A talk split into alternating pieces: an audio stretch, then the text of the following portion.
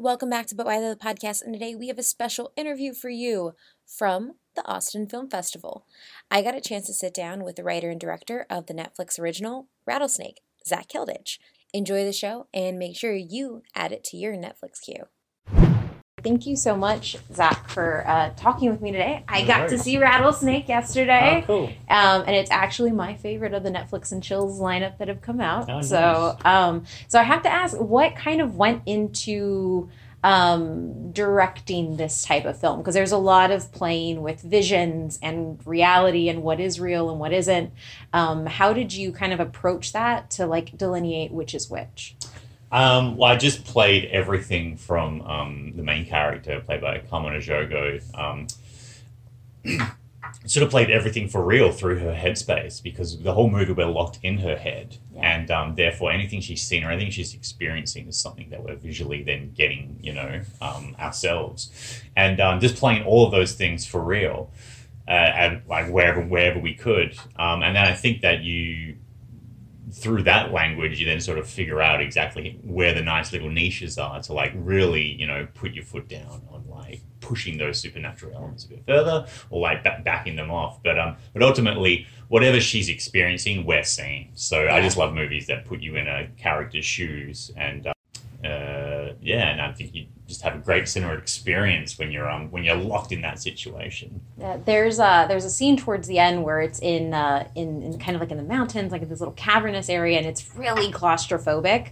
Um, and we're really in her headspace. Was that hard to shoot? Like, Yeah. it was really hard. Like it was so remote. Um, there was an area of um, uh, New Mexico called uh, I think it was called Plaza Blanca, and uh, yeah, it's really remote to get to. So even doing a tech scout there with the bus, like you could only take the bus so far, and everyone had to get off and go on foot on this hike. And so it was like bare bones out there to get to get those um to get those scenes done.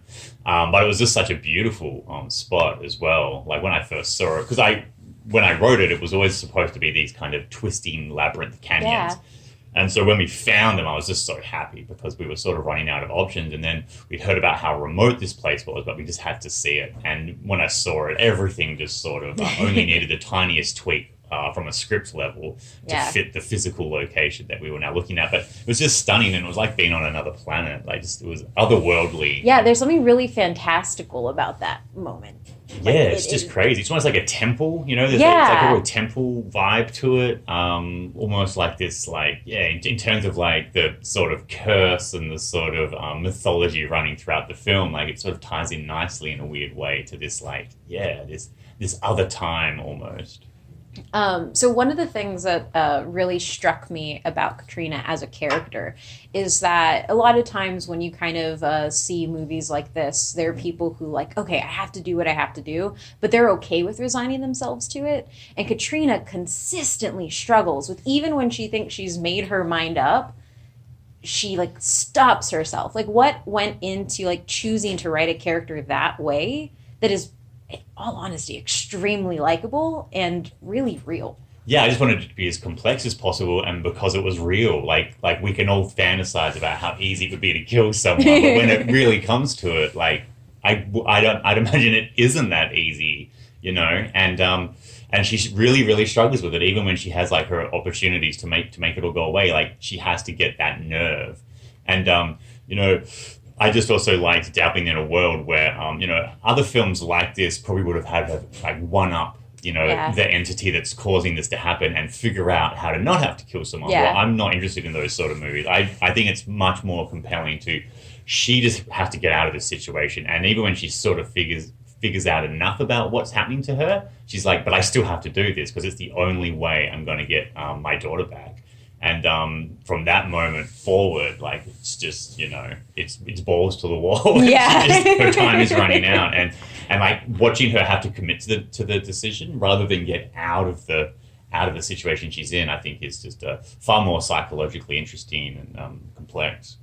And there was a, a lot of elements when, when you bring in kind of like the specters of people who have uh, who have died before because of this curse.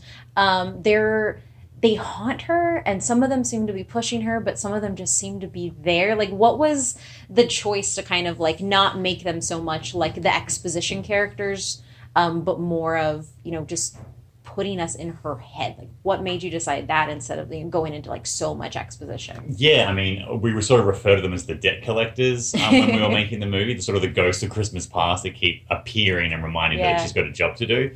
And each one of them sort of has a very subtly different purpose on her journey. Like the little boy, That one terrified me. About, hey, tick, tick, you know, TikTok time, time, time's running away, and you, you know, the the sort of lawyer character is there to tell her about the rules of the world, and so they've all got these very specifically different um, uh, agendas given where we are with Katrina's journey at any given time in the movie.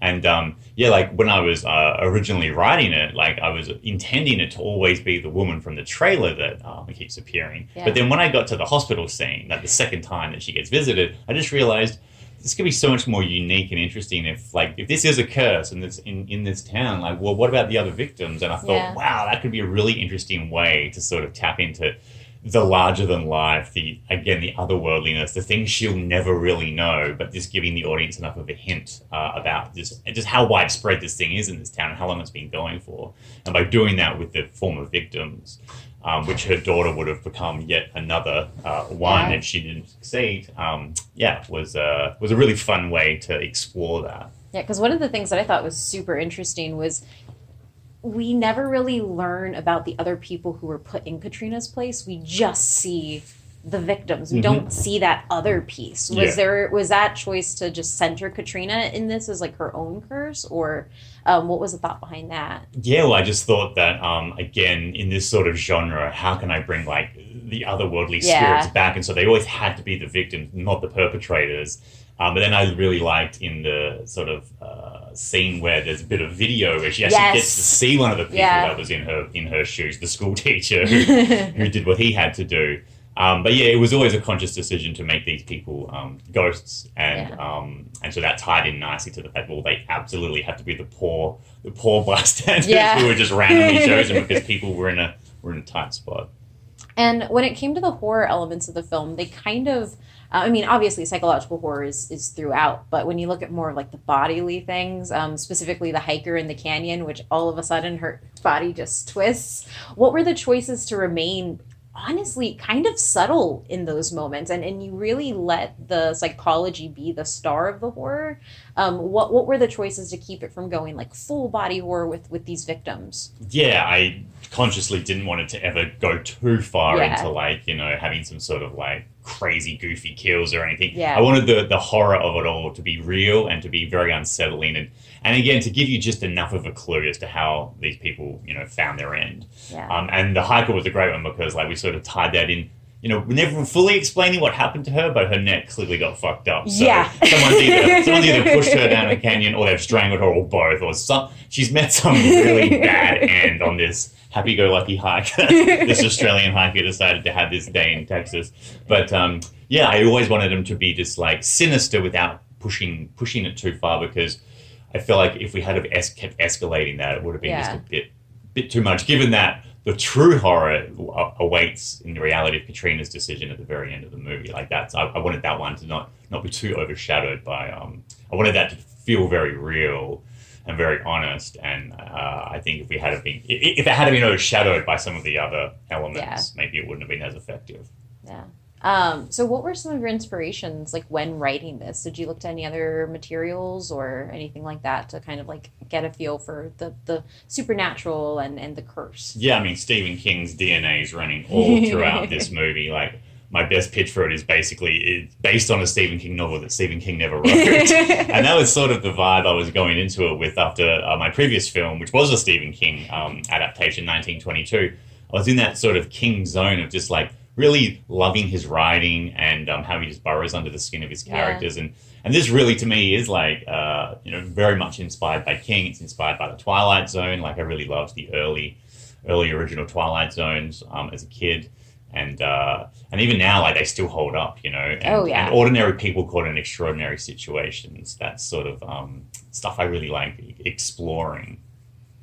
And when it comes to cast, like there's there, I mean, it's it's a in, in my reviews, like it's, it's a large cast, but it's very much a, a focused cast. Like Katrina is the star of everything. How was it um, kind of directing Carmen and stuff in, Oh, in that was area? so easy because she's so talented. She's so amazing. You know, she's in every scene. This is her movie, and um, yeah, she just really got the material from the first time she read it. Um, we clicked like immediately. You know, we'd never met each other before, but then we very quickly had to form a relationship. Um, and um, yeah, it was just uh, it was just such a treat working with her because we could try things out. You know, she had such interesting ideas.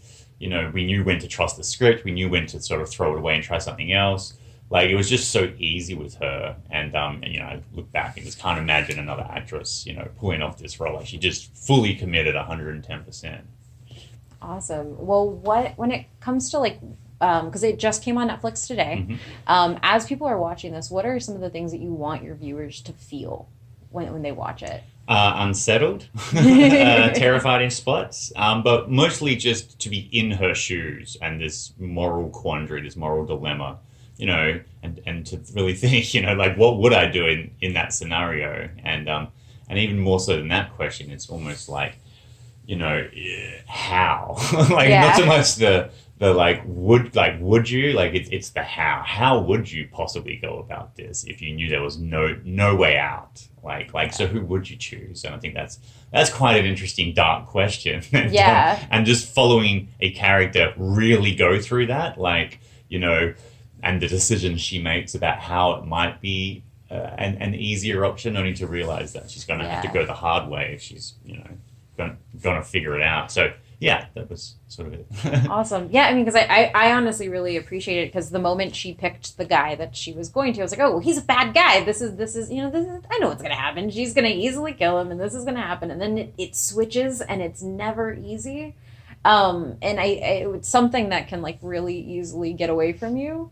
Um, how did you kind of use the the interaction between Carmen and you know her potential victim, um, who's also a, a really great actor Mm. um, in those scenes? Like, how did you kind of like build tension between them, like script wise, to to keep us guessing? Because I was not sure what was going to happen after after they left the house. Yeah, like it was really interesting when the trailer came out a few weeks ago because people just love love winning. Like Yeah. they love going, oh, I know what happens the end. Like this, she's clearly gonna do this or she's gonna do that, and none of them actually were, Yeah. like if you watch the movie, it zigs and then it zags and then it zigs and then it zags again, and then you think it's gonna do the thing you always thought it was gonna do, and then it doesn't. Yeah, And then it actually ends up doing something quite, I think, very honest Yeah. and, and real and gritty. And um, and that's what I really love about the ending. Um, again, like another movie like this would have her outwit the Exactly. entity, but I think, yeah, it's just far more compelling to watch someone Yeah. just do within the constraints that they're given.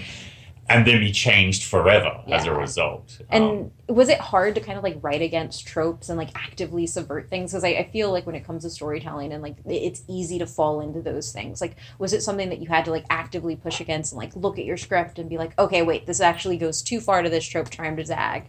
Yeah, I mean, I've watched so many films like like this that dabble in this sort of genre, and it, you know, I mean, everything's being done. so to, to make something new out of all of the tropes, all of the stories that are being told, all the ones that have worked, all the ones that have ha- that haven't, where do you find that niche Yeah. for yourself if you're trying to pull off one of these kind Yeah. of films? And for me, it was always just staying true to almost like a first person shooter again Yeah. the biggest rule in this movie is okay, we're going to always be with Katrina, you know, then we can get into the psychology, and anything that comes from there just has to be grounded in a level of reality because the situation is so heightened Yeah. that the, the, the, the more compelling way to watch, the, to- just to create the story was that like she needed to be making real world decisions in a real world that just so happens to have this heightened element over the top of it Yeah. and that and that nice conundrum, that nice juxtaposition, um, just sort of creates a, a weird tension. I feel, and um, and yeah, just really let me play around with like, is this in her head? Isn't it in her head? And then um,